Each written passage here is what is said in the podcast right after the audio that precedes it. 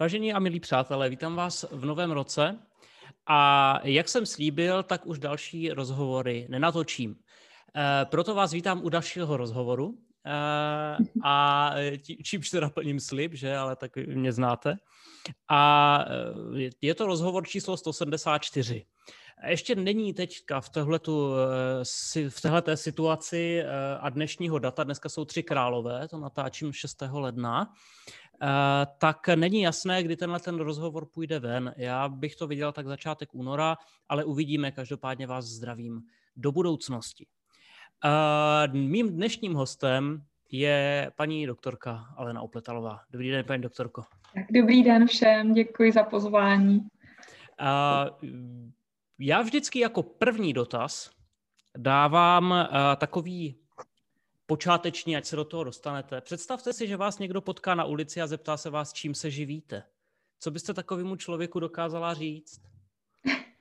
Je to taková ta obligátní první otázka, chápu. Velmi jednoduše, když přemýšlím, jak odpovědět jednoduše, co mě živí, tak bych řekla, že je to výuka, je to učení, je to učení problematiky, předmětů, disciplín, které různým způsobem souvisejí s ekonomickou problematikou, s ekonomií.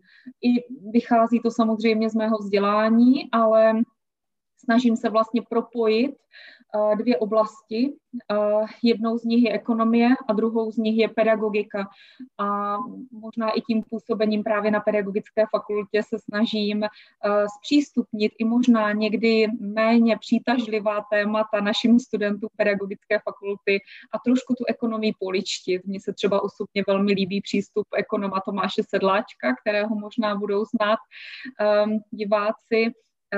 A snažím se možná i tak, takovým způsobem já možná tu ekonomii předkládat studentům. Takže jednoduše řečeno je to výuka předmětů, disciplín s ekonomickou tématikou, ale s přesahem a propojení a s využitím pro různé pedagogické obory, nechci říct přímo učitele, ale spíš asi pedagogické obory obecně, protože učím budoucí učitele, učím vychovatele, učím sociální pedagogy, prostě obory, které na naší fakultě se vyskytují a více či méně samozřejmě s tou odborností, která vlastně souvisí s tou ekonomií, se setkávají.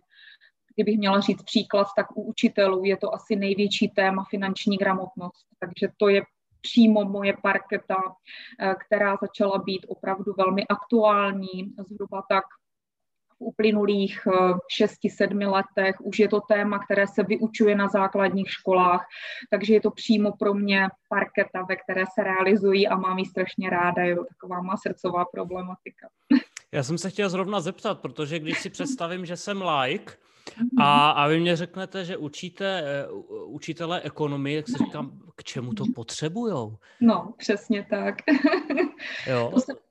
To jsem možná takto chtěla odpovědět, protože je to nová oblast a myslím si, že v dnešní době se hodně snažíme nebudovat izolovaně ty oborové a vědní disciplíny, ale mně se na nich právě líbí ta interdisciplinarita a rozvíjení právě těch vazeb a propojení těch souvislostí. Těch témat, které vlastně by se našly k propojení mezi tou pedagogikou, školstvím, vzděláváním a ekonomií je strašně moc. Já právě vždycky studentům říkám, že já mám ekonomii strašně ráda, nechci vůbec, když jsem ji vystudovala na své vysoké škole, nechci ji opustit i tím, že působím na pedagogické fakultě, ale právě naopak ji zde rozvíjet. A dá se to v mnoha oblastech. Další takovou oblastí, které já se věnuji, je projektové řízení a fundraising. Opět při tvorbě projektů pro učitele, což je opět jejich, nechci říct úplně každodenní záležitost, problematika, které se věnují, ale také v rámci projektování své výuky, projektů, které na svých školách realizují, se zase potýkají s, s dílčími záležitostmi, které vlastně souvisejí s ekonomickou problematikou. Žádný projekt nefunguje bez tvorby rozpočtu, bez toho ekonomického zázemí a té problematiky. A já v těch předmětech opravdu neakcentují jenom tu ekonomii přes čísla, přes počítání a hodně lidí má tu ekonomii spojenou s čísly. I v minulosti právě ředitelé škol, když zaváděli problematiku finanční gramotnosti do škol, tak ji nejčastěji měli tu tendenci dávat do výuky právě matikářům, protože speciální mm-hmm. pozice učitel finanční gramotnosti na školách zpravidla není, nebo nějaký odborník, ekonom, ani by to nebylo smysluplné. Tak většinou to byli ti matikáři a já jsem si říkala, v dnešní době už vidím za nějaký ten vývoj těch šesti sedmi let, že to tak není. A našli si ty školy opravdu takovou tu ideální cestu, že je to, nechci říct přímo průřezové téma, není to průřezové téma podle školních vzdělávacích programů, ale je to téma, které ve školních vzdělávacích programech je a snažíme se ho propojit a zařadit do všech předmětů výuky. Takže já mám úplně nejraději, když třeba učím naše budoucí učitele, ať už to obor výchova ke zdraví, nebo jazykáře právě taky, a matikáře, občankáře, prostě úplně jakéhokoliv budoucího učitele, jakékoliv aprobace. A je to pro mě vždycky výzva učit kohokoliv finanční gramotnost a propojit v rámci své výuky ta ekonomická témata. Protože kdybych měla říci, co je finanční gramotnost, tak jsou, je to správa osobních rodinných financí, takže je to to, co se týká každého z nás, co budeme v dospělosti vždycky všichni potřebovat. Takže propojit to právě s tématy každodenního života, ale i třeba, vy jste Honzo jazykář, takže můžu možná říct i do této problematiky. Když učitel připravuje nějaký projekt erasmovský nebo zahraniční hmm, hmm. výjezd se studenty, tak připravit ty své žáky právě na to, že přijedou, teď už asi ne po Brexitu, ale třeba do Londýna v minulosti a naučit je dopředu, přepočítat si pomocí kurzovního lístku. I to patří ke kompetencím finanční gramotnosti, kolik bude potřebovat peněz na své výdaje, umět si udělat právě ten rozpočet, kde ti žáci budou třeba mnohdy i poprvé nějaký týden, dva týdny sami hospodařit s těmi prostředky, hmm, které získali od rodičů, umět uh, jakoby nakládat s těmi prostředky, takže zařadit ta témata rozpočtu, kurzovního lístku do nějaké přípravy na nějaký takový pobyt, může i učitel jazyku. Já vždycky říkám, jako nabízí se to úplně jakoby do každého předmětu, každé disciplíny. A to je pro mě nějaká výzva, kterou uh, ráda zpřístupním studentům a budu ráda za evaluaci právě tohoto semestru, se na ní těším a většinou v těch minulých se objevuje jakoby pozitivně ty reakce studentů, že vidí v tom ten praktický přínos. Zmínila jsem třeba tu výchovu ke zdraví. Studenti výchovy ke zdraví mi taky vždycky říkají, ale co my potřebujeme finanční gramotnost. Já říkám, nepotřebujete. Vy to máte třeba se mnou jako béčkový předmět, ale já vám chci ukázat, jak i vy, když budete sestavovat nějaké zdravé jídelníčky, tak zkuste dát to, tu problematiku žákům a představit ji i v té roli a pozici, že nejenom zdraví, ale taky finančně realizovatelný hmm. z pohledu rozpočtu té domácnosti by ten jídelníček měl být a zkusme se zamyslet nad těmi věcmi i z tohoto pohledu. To je celé. Já se snažím vždycky dát jenom jako takový námět z té hmm. mojí problematiky, aby se nad tím každý zamyslel a vzal si z toho, co prostě využije sám. Vy mi kradete otázky. A já jsem se chtěl, já jsem se právě jako chtěl zeptat, tak jestli máte... učitel. To není argument. A právě já jsem se chtěl zeptat, jestli máte třeba přehled, jakým stylem právě je implementovaná ta finanční gramotnost do, do výuky současné, protože já už jsem z základní školy taky šestnáct sedmnáct let, takže a tam prostě v, na, na přelomu devadesátých let, že jo, to tam ještě, ještě moc, já vůbec nevím, Nebylo. jestli to tam nějak, nějak existovalo. Systémový určitě ne. Možná, možná v matice jsme počítali úroky, to je ano. tak jako jediný. Ano, ano, to je typický ale... příklad. Mhm. Takže teďka to vypadá jak? Zavádí se to teda, je nějaká tendence to zavádět systémově nebo do těch jednotlivých předmětů, ano. nebo máte potom přehled? Um... Možná to není úplně mediálně známé, ale já chápu zase i ty důvody, proč to není, tom, není tomu tak, ale takové prvopočátky už nějakého systémového přístupu zavádět to, že se učí všechny naše děti už v současné době něco o těch financích, o hospodaření. Ty důvody jsou jasné, ty asi nemusíme rozebírat. Ta situace v dnešní společnosti z pohledu osobních bankrotů a různých jiných inflačních, teda pardon, dluhových spirál, které vytváří ty rodiny a může to vést samozřejmě až k těm um, situacím, které potom vidíme ve zprávách dnes a denně, tak to zadlužení domácností opravdu narůstá enormně. A to byly důvody, které vlastně vedly naši vládu už v roce dva tisíce čtyři, že se začala systémově věnovat přípravě strategie finančního vzdělávání, finanční, finanč, strategie finančního vzdělávání. Nebylo to úplně ministerstvo školství tím prvním impulzem, ale bylo to ministerstvo financí. Ale v současné době musím říci, že ta spolupráce funguje těchto dvou ministerstev a vytvářejí se společné dokumenty. Dokonce v prvopočátku tam bylo i ministerstvo průmyslu a obchodu. A vlastně z dílny těchto tří ministerstev vznikl materiál Systém budování finanční gramotnosti na základních a středních školách.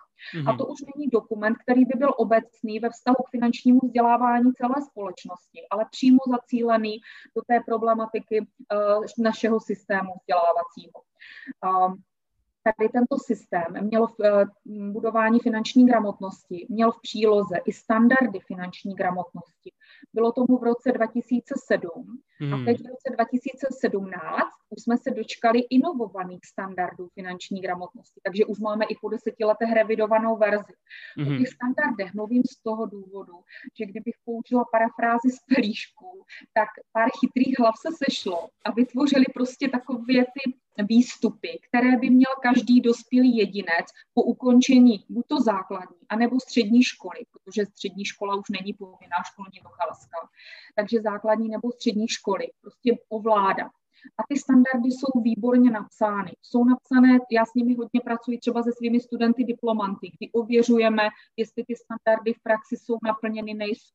A můžeme je testovat na dospělé populaci nebo u těch středoškoláků, kteří jdou vlastně do toho života, jestli ovládají kompetence, které v těch standardech jsou nebo ne.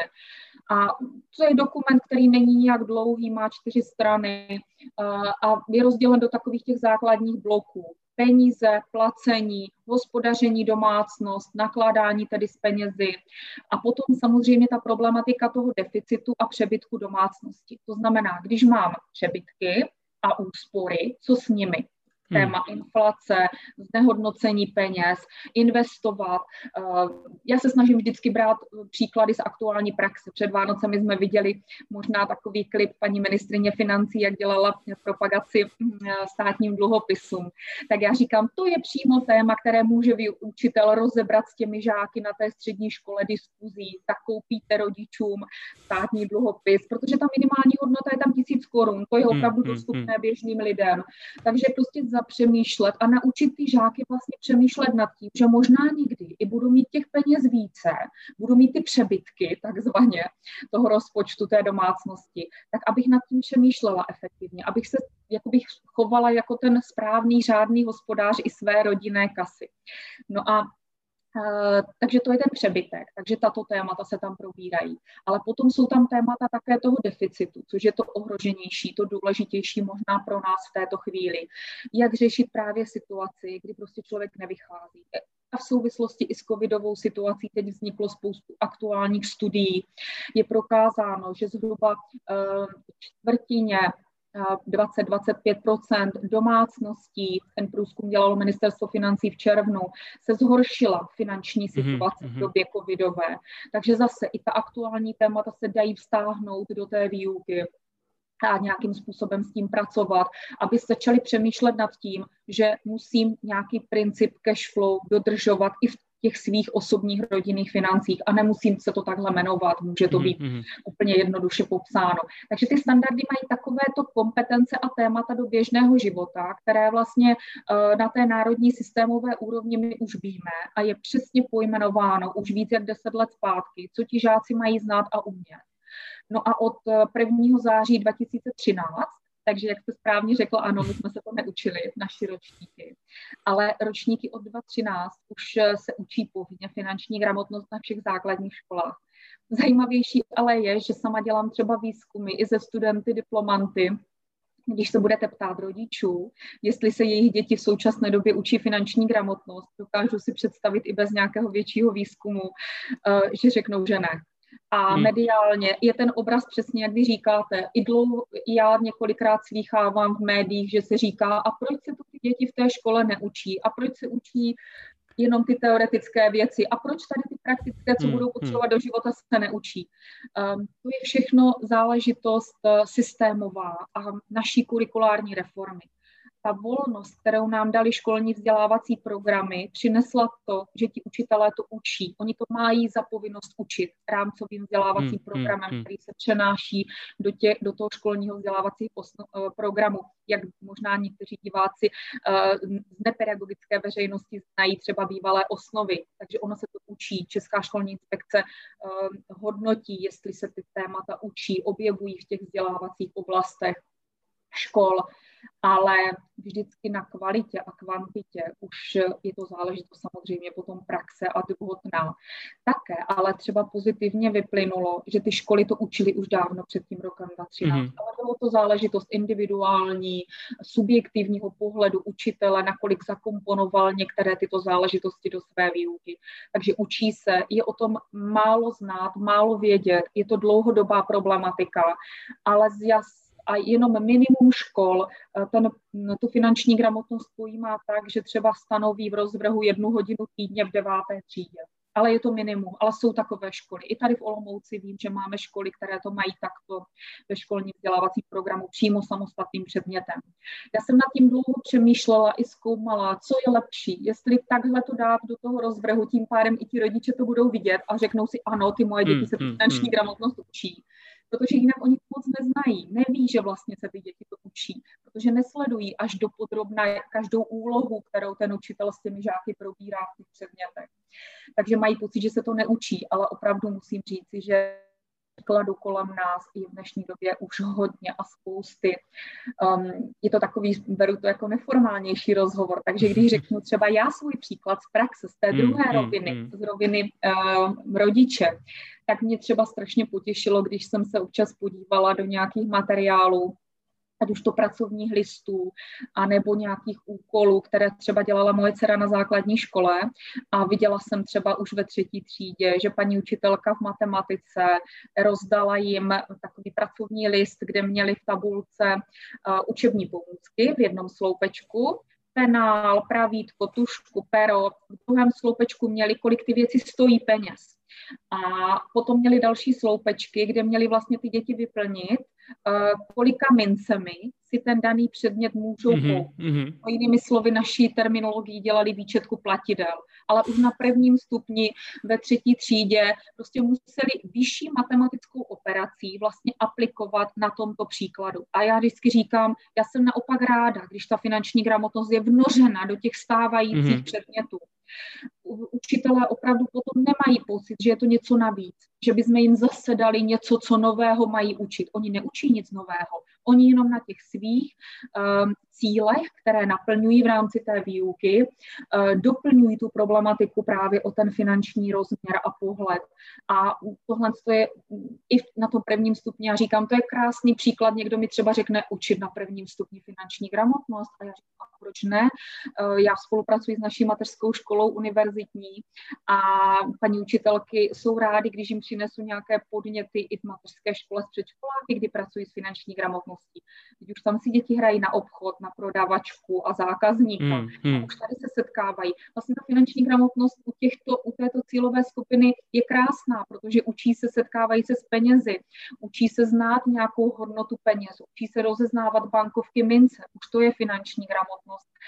Um, já si myslím, že těch témat prostě máme spolu, máme kolem sebe hodně, tak jak my jsme možná v první třídě počítali a dělali množiny na hruštičky mm. a jablíčka na nástěnce, tak oni můžou dělat mince a bank. Ten učitel nemusí to mít navíc, že by potřeboval více času uh, sestudovat si sám nějakou problematiku. Vůbec ne. Jedou, um, paní učitelka na prvním stupni mi říkala taky krásnou příhodu, kde já jsem viděla finanční gramotnost. Říkala, uh, že měla s dětmi uh, hodinu osobnostního rozvoje. I tady se dá učit finanční gramotnost. A říkala jim, tak děti, příští týden pojedeme na školní výlet. Zkuste se zeptat rodičů, kolik vám dají kapesné. První stupeň, jednodenní výlet, zoologická, macocha, mm, něco mm, takového si můžeme představit.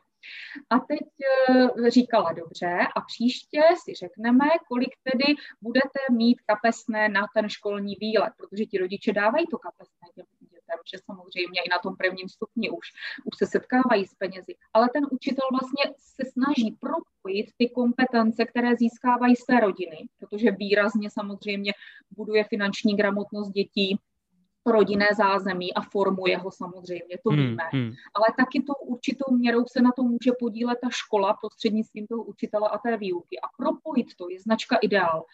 Takže potom si ty děti diskutovaly nad tím, co vlastně za co utratí. A už si vlastně tvořili takový ten mini rozpočet toho jednoho dne, že paní učitelka řekla nějakou doporučenou částku, dejte dětem podle svého uvážení, bude jim stačit zhruba sto korun, aby měli na nějaký nanuk, na nějaký dárek, suvenýr. Hmm, hmm, hmm. A ta paní učitelka říkala, víte, já tu finanční gramotnost s nimi probírám už z toho důvodu, protože vidím po těch letech, jak jezdím s těmi dětmi na ten školní výlet, že všichni přijdou k prvnímu stánku s pyšákama a utratí všechny peníze. Potom na konci výletu jsou nešťastné z toho, že vlastně nemají na toho nanuka a teď jako už řeší a půjčíš mi a máš něco a vlastně už jsme v těch situacích, mm. ke kterým vlastně nechceme vůbec dospět.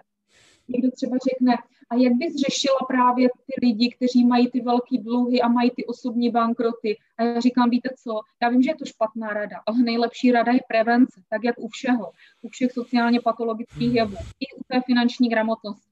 Takže my už musíme s těmi dětmi pracovat, že vlastně preventivně už je připravujeme na to, že k té situaci by ani nemělo dojít. Až k ní dojde, tak je samozřejmě učíme, jak se s tou situací hmm. nejlépe vypořádat. Ale toto jsou přesně případy, takže když ti učitelé budou trošku vnímavější k tady k těm běžným situacím, se kterými se setkávají, školní výlet, bavit se s nimi o kapesném. Samozřejmě jsou tam nějaké principy nezávislosti ve finanční mm. gramotnosti. Musíme dodržovat pravidla nepublicity, nedělat reklamu, propagaci nějakým finančním produktům. Tady jsme trošku na štíru s projektem, teď budu jmenovat, ale omlouvám se. Pohodě. České spořitelny Abeceda peněz, který vlastně ve školách zdarma funguje a poskytuje docela zajímavý projekt, který ti učitelé ani nemusí vymýšlet a dávají jim nějaký jakoby na začátku kapitál. Je to zhruba dvacet tisíc korun, je to pod vedením a ve spolupráci s tou školou, to záštitu má ta škola a mají nějaký kapitál, se kterým oni hospodaří. Já tady vidím i ten přesah, že to není jenom výuka k finanční gramotnosti, ale i k podnikavosti. A ta třída potom pracuje jakoby kolektiv, že si rozdělí nějaké role, jeden bude obchodní ředitel, jeden bude finanční ředitel a jo, obchodní úsek, výrobní úsek a oni musí vymyslet nějaký produkt. To je pro základky nebo pro střední? Je to pro základky, je to pro základky, hmm. je to dokonce pro první stupeň, třeba pátá třída, oni tam měli nadstavené, budou v tom pokračovat, teď jim to taky trošku covidová situace uh, zhatila, hmm. ale budou v tom pokračovat v online prostoru teď od nového roku a ti žáci prostě musí ten kapitál zhodnotit. To, co jim prvopočáteční ten kapitál, ta spořitelna vlastně dala. Samozřejmě, že je v tom i míra pre, um, propagace. Když jsem sledovala diskuze na sociálních sítích, tak uh, vím, že hodně rodičů třeba bylo proti tomu, aby se děti jejich zapojili do toho, protože měli pocit, že škola pomáhá dělat reklamu dané bance. Ale zas na druhé straně já vždycky říkám, víte, je to všechno o komunikaci. Jak to těm rodičům vysvětlíme, do čeho se chceme zapojit. Většinou potom ti žáci udělají nějaký jarmark, Uh, takže se učí i právě propagaci, nějaké letáky, uh, musí vytvořit cenu tomu produktu. Oni se vlastně takhle naučí reálně, jak ta cena vzniká, co za tou cenou je, proč ty hmm. věci mají takovou a jinou hodnotu. No a měli by se snažit vydělat. Uh, vím, že možná to takhle bude znít v tom laboratorním prostředí, že vlastně uh, oni vydělají vždycky, protože ty výrobky koupí zase kdo jiný než ti rodiče na tom jarmarku. Ale, ale je to motivační a my to chceme. My chceme tu motivaci vlastně podpořit těch žácí, že vlastně vymysleli nějaký typ produktů, který potom mohou prodávat. Některé, některé děvčata pečou perníčky, potom to nějak nazdobí, prodávají na jarmarku před Vánocemi a zhodnotí ten kapitál. Ale dělají i věci, které mně se třeba líbí a zase pod vedením toho učitele, že oni to můžou propojit a naplnit i ten školní vzdělávací program, že mohou dělat věci dobročinného charakteru. Že to nemusí být jenom záležitosti, že ano, je to biznis, kde my něco vyděláme, utržíme, prodáme a podobně. To je jakoby také ty kompetence, ale jsou to i záležitosti, které jsou více do té charitativní oblasti. Že uděláme něco, čím pomůžeme. Třeba budeme chodit seniorům venčit pejsky. No. Hmm. teďka v covidové situaci. Jo, jdeme pomoci té komunitě. Zase ten projekt vlastně, já vždycky říkám, že té škole pomáhá a vlastně ta škola do toho neinvestuje vůbec nic, mm-hmm. ještě naplní školní vzdělávací program, ale pomáhá jí vytvářet to dobré jméno v té komunitě, mm. to je důležité pro každou školu určitě. Já se chci ještě zeptat ohledně té finanční gramotnosti, že teda je v těch rámcových vzdělávacích programech. Existují už nějaký tvrdý data k tomu, jestli tam je nějaký kvalitativní posun v té oblasti finanční gramotnosti, nebo třeba jestli se snížil počet půjček, nebo ne, vůbec nevím, jak to... To můžeme testováním. Když bych šla od té mezinárodní úrovně, tak na mezinárodní úrovni se testování věnuje PISA, která vlastně kromě matematické, čtenářské a přírodovědné gramotnosti má nepovinný modul finanční gramotnost, hmm. ale dělá se to, jak říkám, je to nepovinné, ale může to nějaký vzorek zemí O E C D, kde se můžeme srovnat a tam jsme v roce dva tisíce dvanáct, si mys- ne, jo, bylo to ano, ten výchozí rok, byli na nějaké sedmé příčce v těch zemích mm-hmm. O E C D, které se do testování zapojily. Takže vůbec to nebylo špatné, ale snažíme se samozřejmě nějakým způsobem to měřit, posouvat. Já sama mám takovou představu, že ideální výzkum totiž by byl, víte, až v které době. Až ti žáci, kteří budeme stoprocentně vědět od toho roku dva tisíce třináct, že tím prošli a v rámci toho základního vzdělávání budou v dospělosti. Hmm. A my budeme moci nějakým způsobem změřit, ale v uvozovkách změřit, ale i v pedagogickém výzkumu můžeme měřit ten efekt, který si přenesli do toho svého dospělého života. Takže mm. je spousta studií, kterými měříme uh, ty kompetence po absolvování té základní školy, co si z toho vzdělávání odnesli. Ty jsou víceméně pozitivní, protože oni pořád to mají ještě čerstvě v paměti. Mm. Ale mě by třeba daleko více zajímal výzkum, který bohužel zatím ještě z časových důvodů nebylo Jasně. možné realizovat.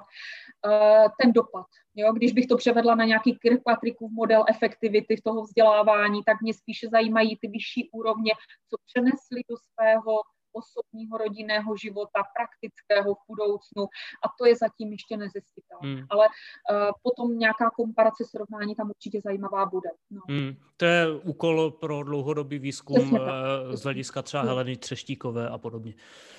Ano, včera jsem se dívala, zrovna jste mi to úplně psal. Včera byl výborný dokument uh, paní Třeštíkové, taky časozběrný dokument hmm. a myslím si, že přesně. To je, já, já ten výzkum spíš vidím tady v této rovině. A určitě právě více se i přikláním k tomu kvalitativnímu, mm-hmm. a než řešit to pomocí těch tvrdých dat, protože tam je strašně moc proměnných. Když si třeba řeknete, dobře, tak ale teďka máme změřeno, kolik lidí má ty osobní bankroty, kolik lidí má ty problémy, tak to třeba změříme za deset let a uvidíme, jestli je to lepší nebo horší. Tam je více proměnných, které nám to ovlivňují, protože ten trh, respektive ty nástrahy toho trhu v té ekonomice budou vždy dopředu. To je úplně stejné, jak když bych to přirovnala třeba k nějakým hackerům na počítači, taky vždycky budou ty viry a e, ty spamy dopředu, než ty hmm. antivirové programy. To je úplně stejné, jak v té ekonomice. Vždycky budou ti lidé, kteří ty nástrahy na tom trhu uh, vymýšlejí dopředu, před těmi lidmi, tak aby jsme jakoby celou tu populaci v nějaké ochranné bublině drželi, to taky nejde. Ale tím vzděláváním je nějaká šance, že dokážeme eliminovat ten negativní vývoj ve společnosti z pohledu financí. Ale nikdy ne. Jako já vůbec si nechci dávat nějaké iluze o tom, že to bude za deset let, že už všichni budeme vědět, že si nepůjdeme vzít nějakou rychlou půjčku, protože je pro nás na první pohled nevýhodná. Nikdy to nebude stoprocentní. Vždycky ten vývoj té tržní ekonomiky bude rychlejší než reakce těch lidí na to. Ale zase nic nedělat mi taky nepřipadá úplně správné. Takže ta prevence prostě je, bude, nikdy nebude stoprocentní, ale budeme věřit, že bude eliminovat ten negativní trend, který to nějakým způsobem v současné době mělo poslední. Hmm. Ale jak už jste říkala, každopádně lepší prevence než intervence. Přesně tak. Hmm. Um, ještě by mě zajímalo, jak jste se dostala k ekonomii, paní doktorko? Uh, já jsem... Já tak přemýšlím, protože to jsem musela se vrátit rychle do, his- hodně do historie. Já jsem šla vlastně po základní škole na střední školu, na střední školu ekonomickou už tehdy. Ale proč? A, tak, no, A studovala jsem obchodní akademii, protože bylo tam nějaké ovlivnění rodičů, si myslím. Přesně si pamatuju, že jsem měla dvě přihlášky, měla jsem na gymnázium, když jsem ještě nevěděla úplně co a jak, a na tu obchodní akademii. No a tehdy možná to byla i nějaká spíš jakoby úsudek rodičů, kteří říkali v té době, my jsme byli takové ty silné ročníky, já pocházím z těch ročníků Husákových dětí, tak byla ta tendence, raději ta ekonomka, když se z toho gymplu nedostaneš na tu vysokou, tak ta ekonomka bude lepší. Takže myslím si, že v té první chvíli ten směr možná i ti rodiče ve větší míře, protože v těch patnácti letech člověk úplně neví. Ale je pravda, že mi ty čísla nebyly cizí. Už na základní škole mě teď zpětně vidím, že mě ovlivnila učitelka matematiky, která k nám přišla nově, taková ale starší paní, a ta teda nám hodně ukázala, že máme rezervy, a vybičovala nás k určitému výkonu, a já jsem i tím pádem tu matematiku začala mít ráda, protože jsme v ní začali být dobří pod jejím působením, a tím pádem se i dařilo na těch přijímacích zkouškách. Člověk získá nějaké sebevědomí. Na střední škole si teď troufám říct, že mě možná ovlivnila uh, moje paní třídní učitelka, uh, kterou jsme měli na ty ekonomické předměty, a mně už tehdy se jakoby líbilo to povolání být hmm. učitelka uh, těch ekonomických předmětů. Ale vůbec jsem tehdy neplánovala, že bych já něco podobného. Ale byla pro mě i takovým vzorem po všech stránkách. A líbilo se mi, jaký život žije, jak, jako životním stylem a vším prostě. Ale byla jsem na té střední škole, jakoby obchodní akademii, ekonomického zaměření, a odtud už opravdu potom to další směřování bylo víceméně jasné. Dávala jsem si, teď to můžu možná přiznat, ale dávala jsem si na vysokou školu přihlášku i na práva a byla jsem neúspěšná, protože z té ekonomické střední školy tu historii dostudovat bylo hmm. strašně složité a tam, takže byla jsem neúspěšná na přijímacích zkouškách na právnickou fakultu, ale na ekonomickou jsem jako bez problémů zase na druhou stranu. Takže už jsem šla na tu vysokou školu ekonomickou a potom, ale pořád jsem si říkala, k tomu učitelství mě to jakoby moc nevedlo. Ani to nebylo úplně nejpopulárnější obor v tom období, a taky musím říct, nevím, jestli to uslyší, ale moje maminka je učitelka středoškolská, takže jsem se trošku chtěla vymanit z toho, z toho životního stylu té učitelské rodiny, a tak jsem si říkala, ne, ne, ne, já učitelka rozhodně nebudu, moje maminka je učitelka, takže já jdu na tu ekonomickou fakultu, a mě ta ekonomie opravdu baví. Ale jak, jak se říká, člověk mění a život mění, a najednou jsem si uvědomila, že vlastně podvědomě člověk tomu učitelství, anebo spíš školství, pedagogice, vzdělávání, pořád ho to nějak táhlo. Ve třetím ročníku na vysoké škole, já jsem ještě studovala v tom pětiletém režimu nestrukturovaném, tak od třetího ročníku jsem učila angličtinu na základní škole jako brigádu, tak já už jsem říkala, já už vlastně s tím školstvím jsem tak nějak propojená, jako pořád, no. Učila jsem individuál pod jako jazykovkou, takhle, mm-hmm. jako vysokoškolačky, že jsem viděla někde inzerát na nástěnce, přihlásila jsem se, že jdu jako brigádu, než chodit někde do Kauflandu na noční, tak jsem říkala, mm. jdu učit angličtinu na základní školu. Takže jsme učili v takových těch kroužcích, takových těch nepovinných, jakoby, uh, nepovinných hodinách, rozšířených hodinách.